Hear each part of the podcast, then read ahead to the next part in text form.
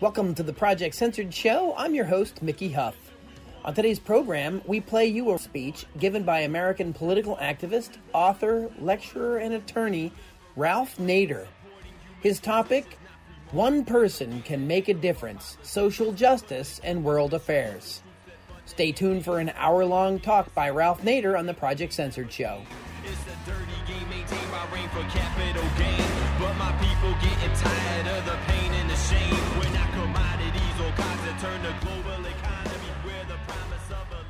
Welcome back to the Project Censored Show. I'm your host, Mickey Huff. On March 5th, 2018, iconic activist Ralph Nader keynoted the Social Justice Lecture Series at Sonoma State University, sponsored in part by Project Censored and recorded by Dennis Murphy of Petaluma Community Access. Here now is the speech by Ralph Nader One Person Can Make a Difference Social Justice and World Affairs. Please give a rounding applause to Ralph Nader, our hero.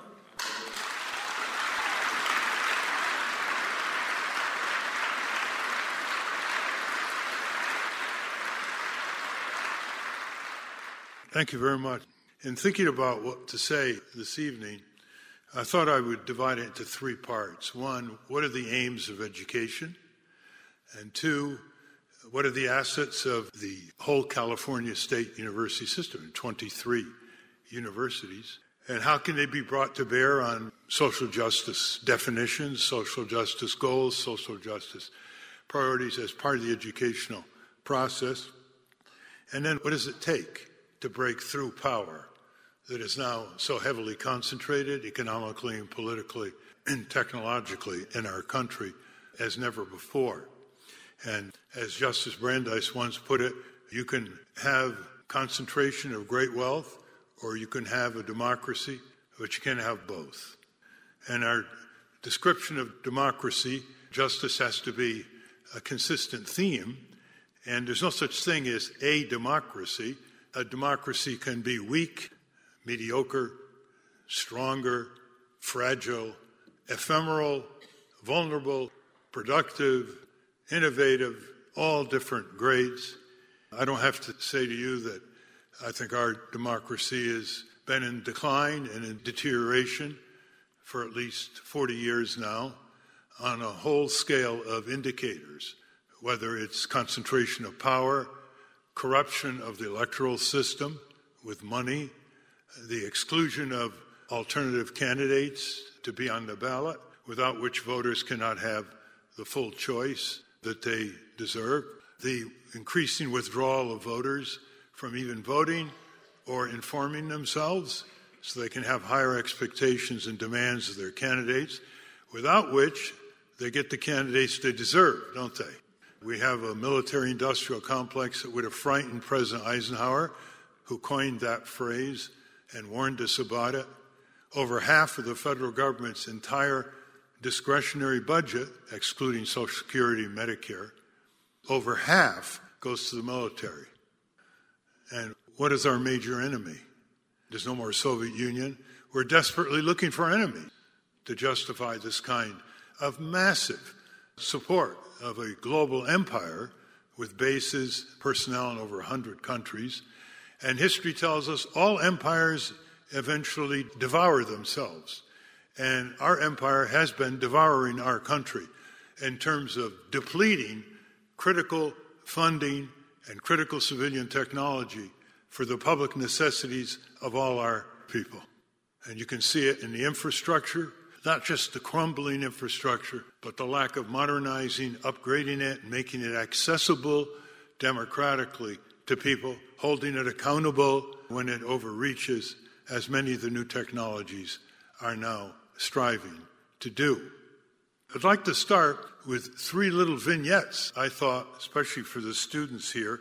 The first one was Isaac Newton was at a social gathering, and a person came up to him and said, Mr. Newton, why are you so much more brilliant than your other fellow scientists?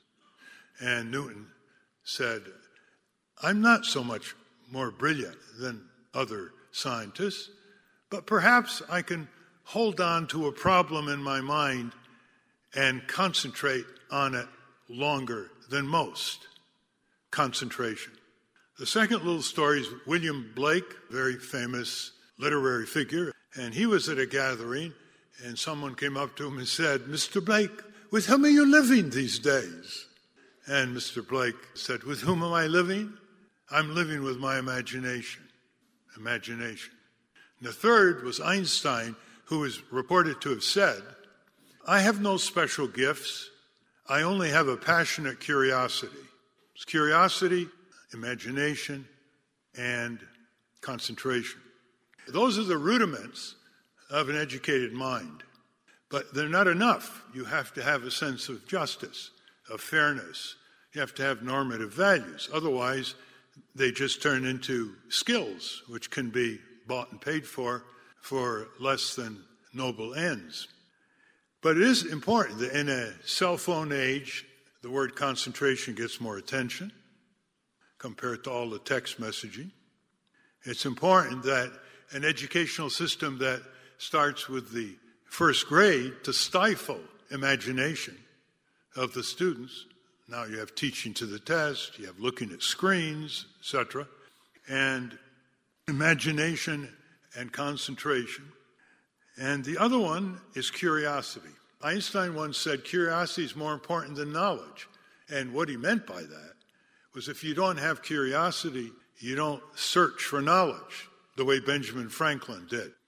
Conceivably, our greatest American, certainly our greatest civic innovator. Just think of what he accomplished.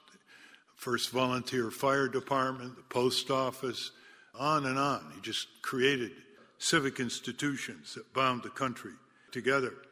He even was a little more understanding of first Native Americans. In those days, you know, they were called savages. In fact, the Declaration of Independence refers to them as savages. The creator of the genocide were liberators, they weren't considered savages. It was a long time ago when Senator Daniel Webster defined justice this way the great work of human beings on earth. And isn't it interesting that it's often at the bottom rung of educational learning? Most of our professional schools don't deal with justice, whether they're architecture, law, medicine, engineering. Every profession has to confront the issues of justice and injustice. I remember when I was at law school, it was almost never mentioned. Considering justice issues was considered soft intellectually compared to the rigors of intellectual diagnosis and dissection of complex statutes and judicial decisions. In fact, I was told in an eyewitness account in University of Chicago Law School that the celebrated federal judge who taught a course there, Richard Posner, he's written like 40 books in addition to being a full time judge. He walked into the first day of class, turned to the blackboard, wrote the word justice in big letters. Then he turned to the students, the law students. He said, You see that word? I don't want to ever hear it again in my class. That was what the Law and Economics Chicago School was all about. They all measured things in terms of dollars. They didn't have to deal with philosophical issues of justice. It is interesting that just a few months ago, Justice Posner resigned, and he said, after all these years, he's finally come to the understanding and the recognition that there are millions of people in this country who don't have access to justice because they can't afford it. Well, well, well.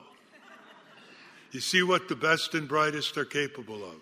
At least he admitted it, and he's going to devote the rest of his life toward reducing those obstacles.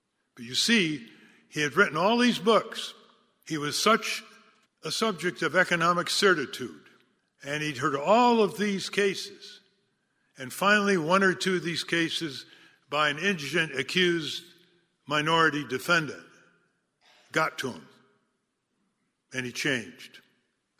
The question of can one person make a difference? We all know one person has made a difference locally, neighborhood, state, regional, national, international. The question is whether 100 million people together can make a difference, a really big difference structurally in the way our society is organized. And if people say, I don't want to have an organized society, I'm a philosophical anarchist, my response is keep arguing your case, but you can't have anarchism without local community neighborhood organization. But anarchism aside, it's either the people of this country who organize their society for themselves and their descendants, or it's corporations who are going to continue strategically planning our lives, which is what is happening now. Giant corporations now have no allegiance to any country. They transverse the globe and they pick and choose where they're going to work or put their plants. And it has very little to do with allegiance to community, to people, or to nation. They will go where the money is, where they can easily pollute, where they can bribe governments more easily, and exploit labor more severely. And when you look back and you say, you know, they really are strategically planning. That's what they do. They talk about strategic plan. They cannot stand unpredictability. They want certainty.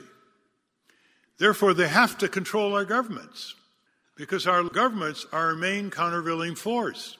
They have to weaken our unions because our unions are a countervailing force. They have to try to neutralize the media because the media is a potential watchdog accountable force. And these corporations are very good at that. And they have something we don't have.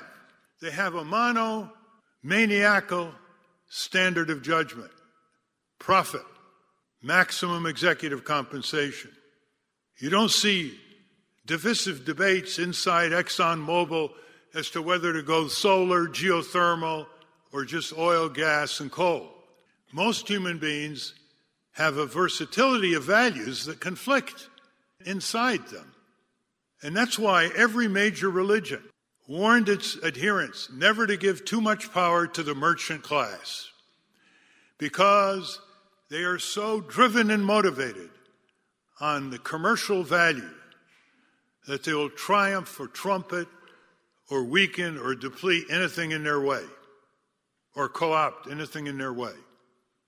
It's a very cohesive, motivating principle. Maximizing sales, profits, getting rid of your competitors, and producing maximum compensation to the bosses. So when you look back on things that people have done for the common good, there's a lot of documentation that the fight is against corporate strategic planning of our food supply, corporate strategic planning of our elections, money, candidates, Koch brothers, corporate strategic planning of our government, swarming over Congress, thousands of lobbyists offering all kinds of inducements besides just campaign contributions. Corporate strategic planning of our system of contracts, fine print contracts that we sign a dotted line or click on, not knowing what we are being held to because we can't read them. Sometimes we can't access them. If we could, we couldn't understand them. Corporate strategic planning of our right to trial by jury if we're wrongfully injured. They're trying to weaken the tort law system. That's called tort reform. We call it tort deform, which is one reason we started the first law museum of any kind in the world in Connecticut two years ago, called the American Museum of Tort Law, which is having visitors from all over the world because we still have the best tort system in the world. They're strategically planning our defense and military. Just think Lockheed Martin, Grumman, Boeing, General Dynamics, Raytheon. They're pushing the Defense Department for weapons the Defense Department doesn't even want or need. They're swarming all over Congress, stifling public hearings so we don't get the truth that the anti ballistic missile defense system, which we've spent hundreds of billions of dollars since Ronald Reagan initiated it, doesn't work. It's the wrong kind of technology, easily decoyed. We're not told how many public works are not being retrofitted and modernized our bridges and highways and drinking water, sewage systems, schools, public buildings, national parks. An aircraft carrier today costs $13 billion. We have over 105 national parks, including Yosemite and Yellowstone. Do you know what the annual budget is for all of these national parks that have over 100 million Americans a year visiting them, eh, foreigners visiting them? Just over $3 billion. 13 billion for another aircraft carrier. The only country that has more than one aircraft carrier is Italy. We have 13 or 14 of them. The Chinese are building the second one. An aircraft carrier in a missile technology world is anachronistic except for force projection by an empire. It can be blown up very easily and very quickly. Corporate strategic planning of our educational system. Commercialism winds its avaricious course through middle school, elementary school, high school, colleges. It is resisted by teachers and professors and deans and various degrees of stringency, but overall they are triumphing. Corporate science, Monsanto style, not peer reviewed, politically driven, powerful in Washington, is way, way stronger than academic science, which is open, peer reviewed, and sometimes pleads for public interest missions. Commercialization of education has affected our medical schools, has affected our engineering schools in terms of what's studied and what isn't studied. And one can go on, but the point is isn't it time for us to plan our own future? Which is what democracy is all about. The idea that corporations can strategically plan keeping the minimum wage at an absurd $7.25 an hour federally, with some states like California going a little bit higher, while executive pay is now at an all time high of three to 400 times the average wage in the company. When I was a youngster, it was 13 times the CEO were paid multiple over the average wage. And they weren't considered angels.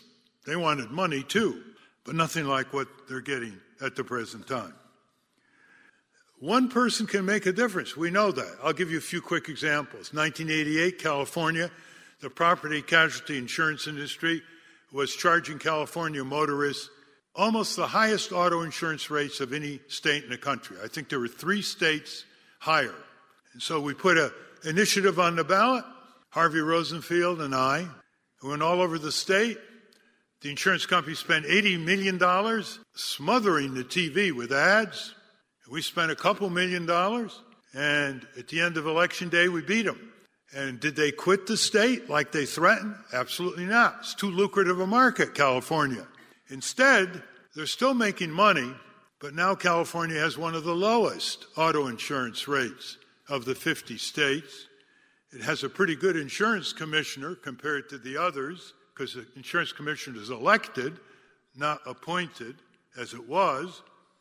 And J. Robert Hunter, the most honest property casualty actuary in the country, former federal insurance administrator under Gerald Ford and Jimmy Carter, estimates that California motorists have saved over 100 billion billion dollars since 1989. over $100 billion. Two people, getting more people, getting the LA Times to write about it, going up and down, arguing the insurance industry. Two people didn't pull it all off, but without those two people, the other people wouldn't have been organized in the same mission. And we see this again and again. I was interviewing a PhD candidate at MIT back in the early 70s, Michael Jacobson. I said, What are you interested in? He said, Science for the people. That was the phrase then. I said, Okay, why don't you come to Washington? Are you a long timer or you just want to dress up your resume? He said, I'm a long timer. He's still at it. He started the Center for Science and the Public Interest, and he and his 30 people on staff have revolutionized nutrition availability in our supermarkets. And millions of people have improved their nutrition because of his efforts going on television. He's got a million circulation newspaper, Nutrition Action. A handful of people took on the giant food processing industry, and they're still at it. Sidney Wolfe, he was a young doctor over at National Institutes of Health. What do you want to do, Sid? I want to monitor the drug industry. This is in the early 70s. So we started the Health Research Group. He has taken off the market hundreds of dangerous medicines or medicines that don't produce what they're advertised to produce. That is, they don't work. And he's put out books called Worst Pills, Best Pills.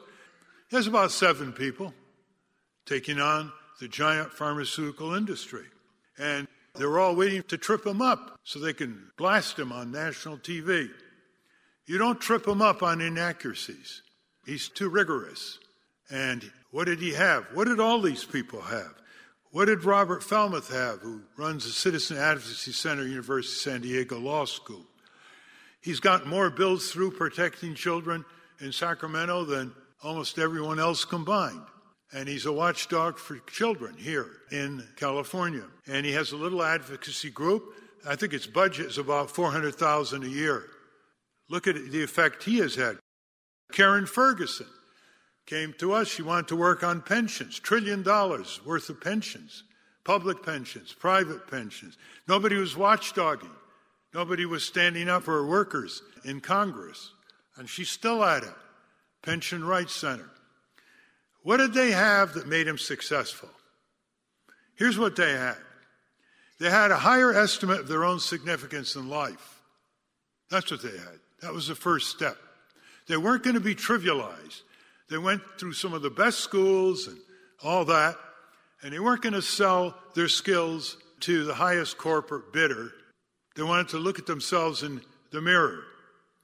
So they had a higher estimate of their own significance for advancing social justice. The second thing they had was competence and knowledge. They knew what they were talking about.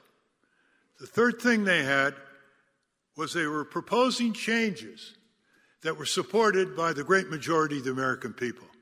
They had public opinion behind them, like Michael Jacobson on food or Robert Fellmeth on children. And the final thing they had, they knew where the decision had to be made. They weren't just interested in marches and demonstrations on weekends when Congress was away with all the energy going into the ether. They built support and zeroed in on the lawmakers, Sacramento or Washington. And they have enormous amount of your power that you've given them under the Constitution, which starts not with we the Congress, but we the people. That's where the sovereign power is. Why do we keep giving them all this power that they sell to Wall Street and other corporate donors and then turn our power that we've given them against us? That's an interesting question you can ask your neighbors and friends because they sort of give you a blank look. Why do you give them all this power? You delegate this power to them. That's the Republican form of government. But why don't you hold the reins? Why don't you summon them to your town meetings, to your agenda back home in every congressional district and every state? Well, the answer is well, you know, we're very polarized, our country red state, blue state, liberal, conservative. Really? Why do we keep being told that? Well, in some areas we are divided. You know, gun control, although the majority want reasonable gun safety laws abortion, school prayer, phantom uh, view of overregulation. They never get specific when they say overregulation. But by and large, we are on the same page, regardless of liberal conservative, on many of the major redirections in our country. You know how many people are opposing Iraq and the Afghan war? Huge proportions. But they're stifled because you've got to support the troops. That's the technique that's used. The minute they send the U.S. soldiers over there, on criminal wars of aggression that are not declared by the U.S. Congress and therefore not constitutional. They shut everybody up, or just almost everybody up. The other point is just think of the areas where you come in 70, 80% in the polls, higher minimum wage. There are places now, there's a majority of people for 15 bucks an hour, never mind 80% for 12 bucks an hour, federal. Cracking down on corporate crime. The big crooks get off. Not a single Wall Street crook was prosecuted and sent to jail in the 2008 9 collapse, with 8 million jobs lost, trillions of dollars shaved off people's pensions and lifetime savings. And then they have the gall to go to Washington and get bailed off on the backs of the taxpayer. 90% of the people want the big New York banks that are deemed too big to fail to be busted up. Criminal justice reform, bloated military budget. You had Ron Paul and a very liberal member of Congress, Barney Frank, in a, a caucus to cut back on the bloated military budget. Area after area that is not in the media, and they were not told, bring red state, blue state, liberal, conservative together. Conservative families do not want their children to breathe dirty air, drink contaminated water, or eat unsafe food or take unsafe medicines. They don't say, because we're against regulation, okay, kiddies, go to it. Die, get sick. It's nonsense. When you come down the abstract ladder of ideology, where people live, work, and raise their children, they come together on the same page. They bleed the same way in the South as they do in the North when the insurance companies deny benefits and deny coverage. They bleed the same way when they're breathing toxic pollution. In Flint, Michigan, they bled the same way with lead in water, whether they're conservative or liberal, it didn't matter. Divide and rule for 2,000 years has been the practice of the oligarchs and the plutocrats. We know that. We should not be vulnerable to it and we should resist it rather than say, yeah, we're so divided. I never have any friends who are conservatives because I can't stand their support of Trump. Bring it down to where people live, and you see a difference. You see that in West Virginia, which is a heavily Republican state, but when they don't want that pipeline to go through, doesn't matter how many Republican senators and legislators in Charleston are with the pipeline companies. And the same is true in so many issues around the country. The mantra we go by here is readers think and thinkers read. And I say this to the students you have to read more. And looking at screens doesn't quite fill the bill. Because if you like what you hear here, it's only the tip of the iceberg of the amount of material that people have brought together in this country, documenting injustices and advancing common sense solutions, none of which are perfect. They always have to be refined and updated to so many of the problems, some of, which I mentioned.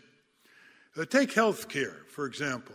Most people who want full Medicare for all, free choice of doctor and hospital, it comes in at half the price per capita with better outcomes. That's the situation in Canada.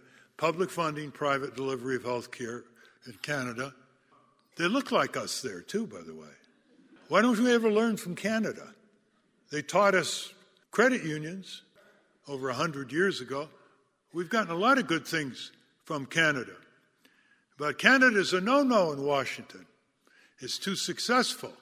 But it's interesting that in arguing for full Medicare, two arguments are almost never made. One is that in Luxembourg, Taiwan, Japan, Germany, Italy, France, Norway, Canada, Nobody dies. Nobody dies because they cannot afford health insurance to get diagnosed and treated in time because they're insured from the moment they're born.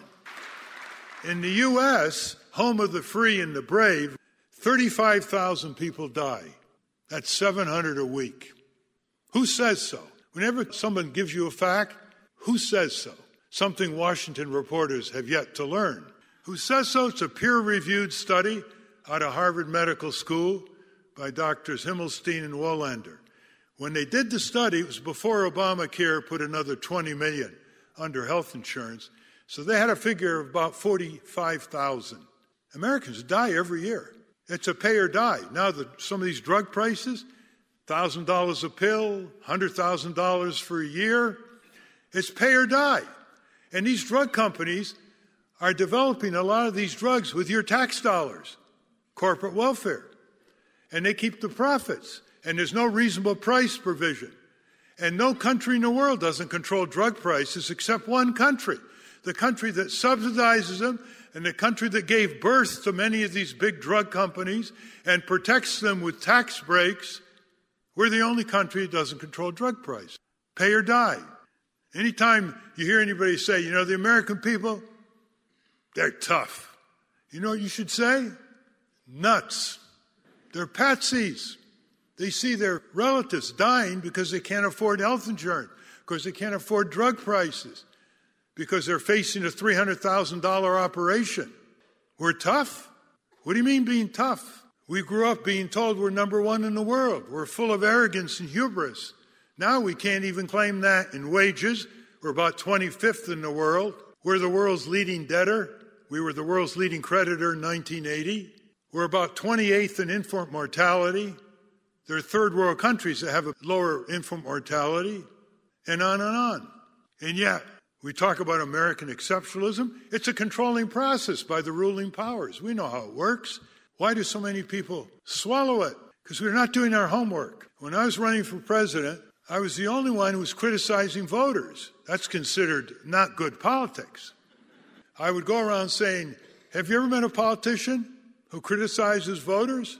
I said, If you think so, I'll show you a visiting Martian. Politicians flatter voters fool voters, flummox voters, confuse voters, lie to voters. You should never allow them to do that. You should be so informed that you summon them to your town meetings and you put them on the stage and have them answer your questions with the local media. And you tell them it's we the people. And you'll see the dynamic of the balance of power move from the Congress and the state legislature to you. How many? Most social justice movements throughout American history have never involved more than 1% of active citizens representing majority opinion with knowledgeable information. You know, you heard about Occupy Wall Street, the 1% of the rich. I always talk about the 1% needed to turn this country around. What am I talking about? The average congressional district is 700,000 people. 1%, 7,000 people. Let's be more modest. Let's say half of 1%, 3,500 people. Every congressional district has colleges, universities, or community colleges. They have skilled technicians, engineers, scientists, lawyers. They have smart mechanics and plumbers and electricians. 3,500 people devoting a hobby level amount of time, that's three to 500 hours a year, and a hobby level amount of money, that's three to 500 bucks a year people spend on hobbies, minimum. And they form congressional watchdog groups, and they put before the Congress 10 long overdue changes, living wage, you know, the easy stuff. It's long overdue compared to other countries, too. Full Medicare and so on. And they say, You're coming to us we're going to give you time to bone up on these issues, so don't give us glass eyed stares and smiles when you hear our demands.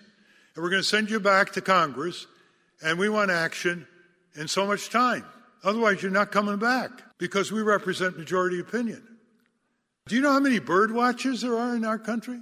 We have 15 million bird watchers, about 3 million serious ones, you know, up at dawn into the marshes, binoculars, pictures taken. Do you know how many full time Congress watchers we have? Probably a thousand. And part time, very few. So that's why we're in trouble. Because in major area after area that you think is unjust, you think is unjust in this country, ask yourself how many full time people in the citizen arena are working to turn it around. How many full time people you think are now working in the citizen arena to get full Medicare for all? My best guess is around 100. 100? You got 500 drug company lobbyists just working on Congress. So we need 1% or less. We defeated the auto industry with a fraction of 1% around the country in 1965, 66. And many of our victories have been a fraction of 1%, a congressional hobby. You know, like you see, you go around, you meet people. Hi, how are you? Good, even though you're sick. You go around, you say, Hi, how are you? Good. How's your civic life? See how they look at you. What do you mean? Hi, how's your civic life? Uh, how much time you put on your civic responsibilities? You know, if you don't put any time, the rascals are going to run away with our country. And that's what it comes down to time, talent, commitment, and people who make it a hobby. Some people collect stamps, they collect coins, they watch birds, healthy hobby. How about a fraction of the people watching our governments and making sure they're not taken over by big business and turned into what right wingers call crony capitalism, and what liberal progressives call corporate welfare, and what political scientists call the deadly corporate state, the merger of big business with big government. Whenever you hear people say there's not enough money for educational budgets, there's not enough money for clean drinking water systems, there's not enough money for daycare, there's not enough money for neonatal care, uh, there's, there's not enough money for keeping up our parks, not enough money for the arts. We're burning money like there's no tomorrow when it comes to the plutocrats. In the last 10 years, corporations' profits, that's your dollars, right? $5 trillion of corporate profits have gone to buy back their own stock. That's like burning money, doesn't create any jobs, doesn't increase any research and development, doesn't increase worker salaries, doesn't shore up pension funds. What it does is temporarily improve the stock price, which is a criteria for the compensation packages of the bosses. Now let that sink in, please, because it took me a while for it to sink in. Five trillion dollars burnt in a rising stock market in order to get their stock options and their pay higher than it is even now for the few at the top. In other words, they're mismanaging their own company because they don't have anything better to do with that money, like lifting Walmart worker wages, than to buy back their stock to raise their compensation. This year, because of the Trump tax cut for the wealthy, the estimate is they're going to buy back $700 billion in one year. Think of what that money could do. These are mismanaged corporations. Not by my judgment. I talk to people in the corporate world and I say, How do you judge management? And they say, The number one way I judge management is executive compensation and stock buyback, which means that they don't have productive uses for their corporate surplus other than to enrich themselves. Now, I know young people uh, are looking ahead 50 years, 60 years. The question is, where do they want to look back? What do they want to look back on when they're 70 or 80 years old? They ought to ask that question.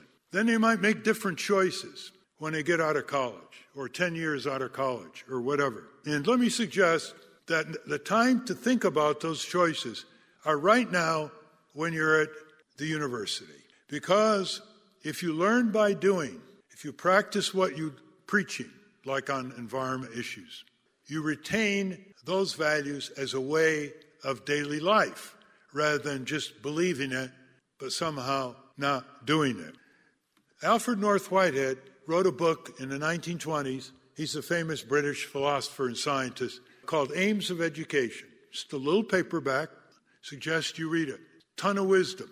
And he doesn't talk about education in vocational terms only.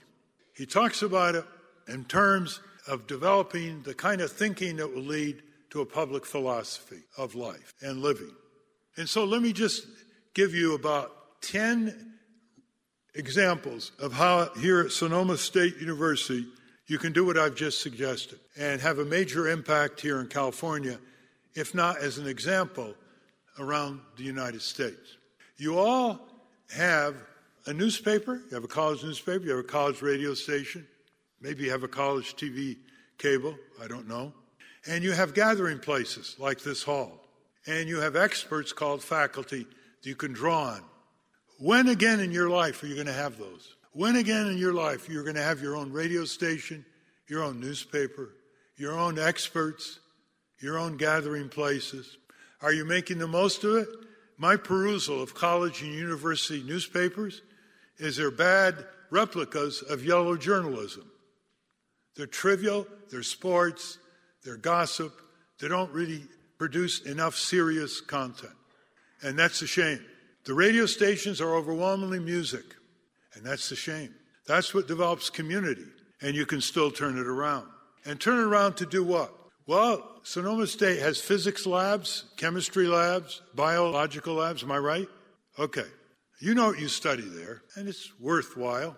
But look what else you could do. You could test local drinking water every semester and see if it conforms with national drinking water standards such as heavy metal testing, cadmium, arsenic, lead.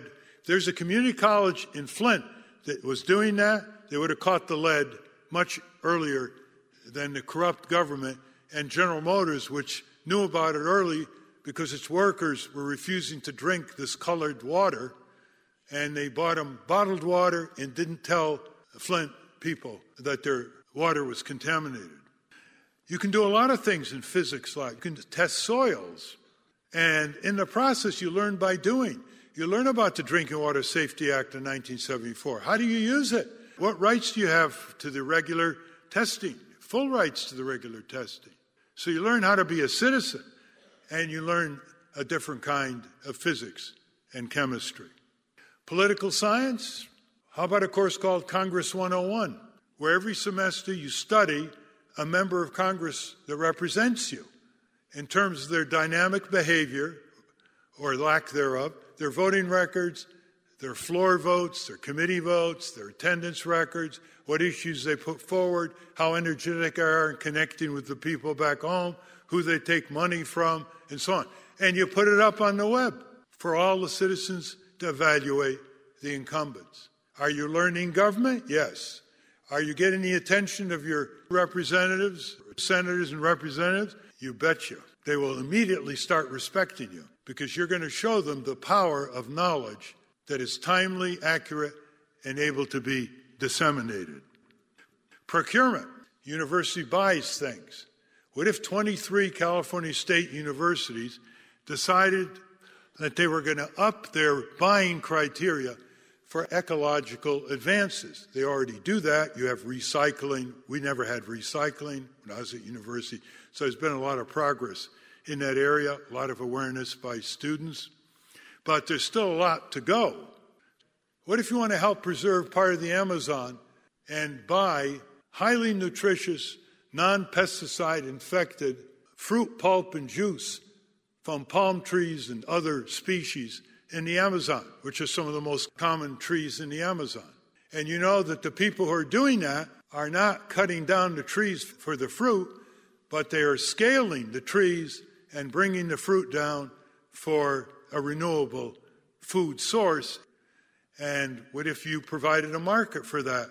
What if you were told that this fruit was greatly nutritious, had 30 times the vitamin C of organic orange juice? And what if you bought it? You would be improving nutrition and you would be helping to save part of the Amazon and you'd be providing a livelihood to the indigenous people who are climbing those trees and harvesting the fruit without cutting the trees down.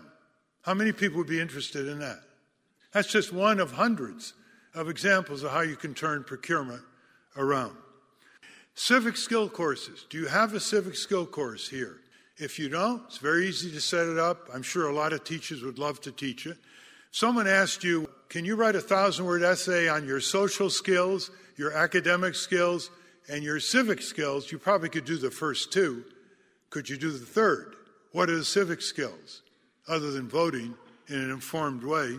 Well, learning how to use the Free Information Act. How about that? Information is the currency of democracy. You have a state and federal. Free Information Act, getting files from the governments that they don't normally want to divulge. You learn how to build coalitions. You learn how to give other people credit. You learn how to be resilient from discouragement. You learn how to scour City Hall. You learn how to do all kinds of things. And if we don't have citizen skills, what are we going to do with our computer skills? We're going to work for Silicon Valley. We're going to work for corporations without citizen skills, which is why Silicon Valley is increasingly under a massive barrage of criticism because of the unintended effects of the use of these technologies, and there's more to come, like virtual reality goggles, etc. The possibilities are endless. Mickey Huff is there, and he's reminded me that you have California state system that could create a major citizen action group working in Sacramento and Washington, D.C. How many people have heard of CalPIRG? And you can have the one at the California state level, and there are over 100 community colleges in the state, and they can have one too. You think educational interests will be ignored when you have full time people in Sacramento backed by organized students who've got tremendous energy, idealism, commitment, and arguments? You think you'd be pushed around? Where the prison budget in California is bigger than the entire higher education budget, with all kinds of people in prison for nonviolent transgressions? And what would it take? It would take a check off on your tuition bill, where you assess yourself six, seven bucks a year. You put it in a nonprofit group. You elect your fellow students to board of directors. They hire the 25, 30, 40 year olds, lawyers, economists, auditors, publicists, and you go to work. Piece of cake. So when I wrote this little book, which is going to be available after the session, called Breaking Through Power, it's easier than we think. People would come up to me and say, Look, let's not give people an excessive sense of optimism. You know how hard it is to change things in this country. Yeah, I do, when there's nobody trying to change them full time, when nobody part time has anybody full time to ally themselves with, working on the lawmakers. You know, nobody's pushing a rock that's blocking traffic what are you going to say? The rock is immovable? You say enough to people out of their cars getting the boulder out of the way. Finally, the tools, the assets you have at this university goes right to the kind of food you eat in your cafeteria, what you allow these companies to put in your vending machines. Some universities around the country sign exclusive agreements with Pepsi Cola and Coca Cola. That's not the way to run a university. You want nutritious, delicious food in those vending machines. Fortunately, more people now are drinking water than drinking soft drinks, which is a remarkably unpredicted phenomena a number of years ago. In the 60s, soft drinks overcame milk, and then they overcame water in terms of volume. Now, soft drinks are declining because people are finding out what's in them. All these are just examples. You can come up with plenty of others. The point is, you got to have a civic spirit, a civic motivation. You got to change your priorities in ways that will advance your own personal interests and your own community interests and what you aspire to. Otherwise, these giant corporations are going to be strategically planning your genetic engineering. They're going to be strategically planning everything, your privacy, and they will be planning it on the basis of commercial profit criteria, which leaves out the great humane values and civic values of our history and our aspirations. How many have heard of Project? The students all over the country have an input in this. But you don't hear much about it on NPR and PBS because we're not demanding the NPR and PBS and the commercial stations who use our public airwaves, we're not demanding that they put on important subjects and important people. And so you look at the media, you listen to media, you can get pretty depressed, right? You have all the junk on Saturday afternoon, ABC, NBC, CBS. You know, bicycles flipping over and grade C movie reruns, and You begin to say, is this all that's going on in the USA? On our property, the public airways? Why are we giving them away free through the FCC to these corporations? And so the bottom line is to rupture our growing up corporate and begin growing up civic, thinking for ourselves, demanding evidence, using the kind of information that will better everybody's lives. And you can measure whether you grow up corporate in a lot of ways. Two quick ones are this. If I say the following words to you, what comes to mind? Here we go crime, violence, regulation, welfare, street crime, rapes, violence, war, regulation, government, welfare, people lined up for their monthly checks, poor people. What if I told you you were accurate, but not quantitatively anywhere near the level of corporate crime, corporate violence, corporate regulation of our lives, and corporate welfare bailouts, Wall Street style, on the backs of taxpayers? There's no comparison quantitatively.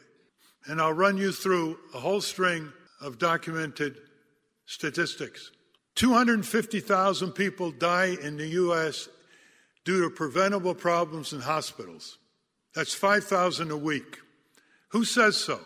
A study by the Johns Hopkins School of Medicine, authored by physicians. And they said that was the rock bottom estimate. 60,000 people a year die from workplace related diseases and trauma. OSHA figures. Preventable. I mentioned 35,000 because they can't afford health insurance. $350 billion a year this year will be cheated on computerized billing fraud and abuse in the healthcare industry. 10% of everything we spend is stolen, including $60 billion of fraud on Medicare by criminal vendors. Who says so? The leading specialist, Malcolm Sparrow at Harvard University, applied mathematician, backed up by the General Accounting Office study of 1992. You see the scale of corporate crime and preventable violence? 65,000 people a year die from excruciating diseases coming from air pollution. Preventable. Who says so? The Environmental Protection Agency. It's over a thousand a week. How many homicides are there on the streets of America? It's about 14,000 by comparison. All terrible. Corporate welfare compared to poverty welfare doesn't match up. The multi trillion dollar bailout of Wall Street alone stands like a towering presence of crony capitalism and corporations on the take for their criminal negligence and speculation with the dollars of pension plans and mutual funds. Regulation? When was the last time you dared to change the fine print on your insurance policy, your mortgage, your credit card application, and your bank registration card, or your installment loan from your auto dealer? They have destroyed our freedom of contract. It's take it or leave it. And they're all the same fine print, whether it's MasterCard, Visa, Ford, GM, Prudential, Metropolitan Life. Same fine print. One sided. They tell you that you have to be charged penalties, overcharges, late fees. They can do anything they want because they said you've agreed to it in the fine print. We've lost our freedom of contract. You want to talk about regulation of people's lives? underneath almost all our relationships in the marketplace is a one sided fine print contract that is enforced by the power, the police power of our country. They can take away your house, they can do all kinds of things, they can ruin your credit because you've signed that fine print contract and you haven't been able to read it, you couldn't understand it. Have any of you had a bounce check and paid 35 bucks? Okay. Did you ever ask yourself, whether you agreed to that. Did you ever agree to that? You never even think of it, right? That's how deep it is growing up corporate. Our forefathers fought for the freedom of contract and the freedom to go to court and have a trial by jury in open court if you're defrauded or wrongfully injured. And we're losing them. Once you lose those two pillars of private law that we can actuate, We don't have to beg government or anyone to use. We've lost our freedom. So I ask you, if any of you are interested in dealing with this contract situation, why don't we try an American Express contract or a Bank of America contract or Verizon contract? Horrendous fine print. And we throw it open to open source revision. And see how many people in this country who know a little bit about these subjects will produce an open source consumer respectful contract in order to get the ball underway for reform. And why can't business courses at universities have that as one of their exercises in understanding the marketplace?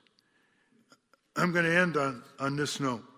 Those of you who want more information here, I have a weekly column that I hammer out on my Underwood typewriter. And you can get it free.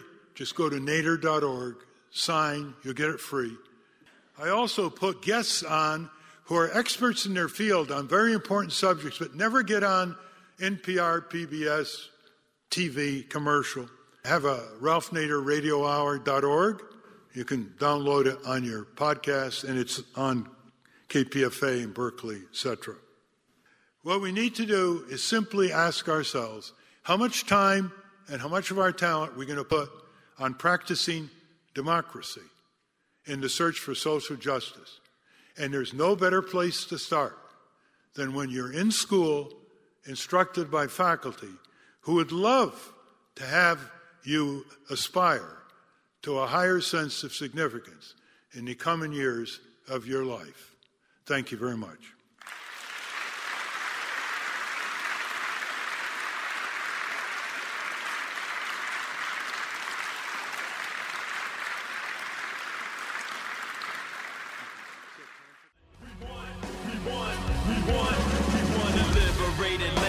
Supporting human conditions, not free market propaganda and corrupt politicians. Cause they owned by special interest groups that fund their campaigns. And that does it for another episode of the Project Censored Show. I'm your host and executive producer, Mickey Huff. The Project Censored Show airs on over 40 stations around the United States, from Maui to New York.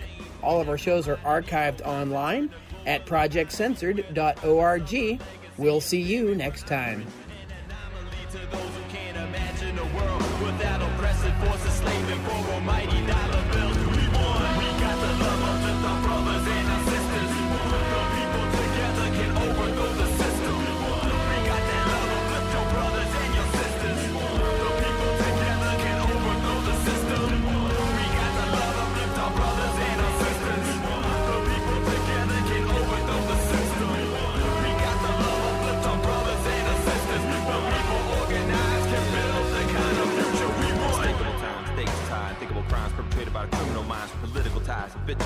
alibi. Skies under the guise of democracy, politics, and the apocalypse. Got the skies looking ominous. So the ocean burn bright with waves full of poison. Genocide, wars, fought for little poison. The weapons manufactured paid for by taxes while the bridges and the levees and the mines collapsing. All the prisons build the capacity, citizens. Hypnotized by the master thief. Combine and conquer, steal a masterpiece. Open your eyes and realize what's happening. Time's running out to reach all potential. If at the table, then you're probably on the menu. We got that love, we flip brothers and sisters.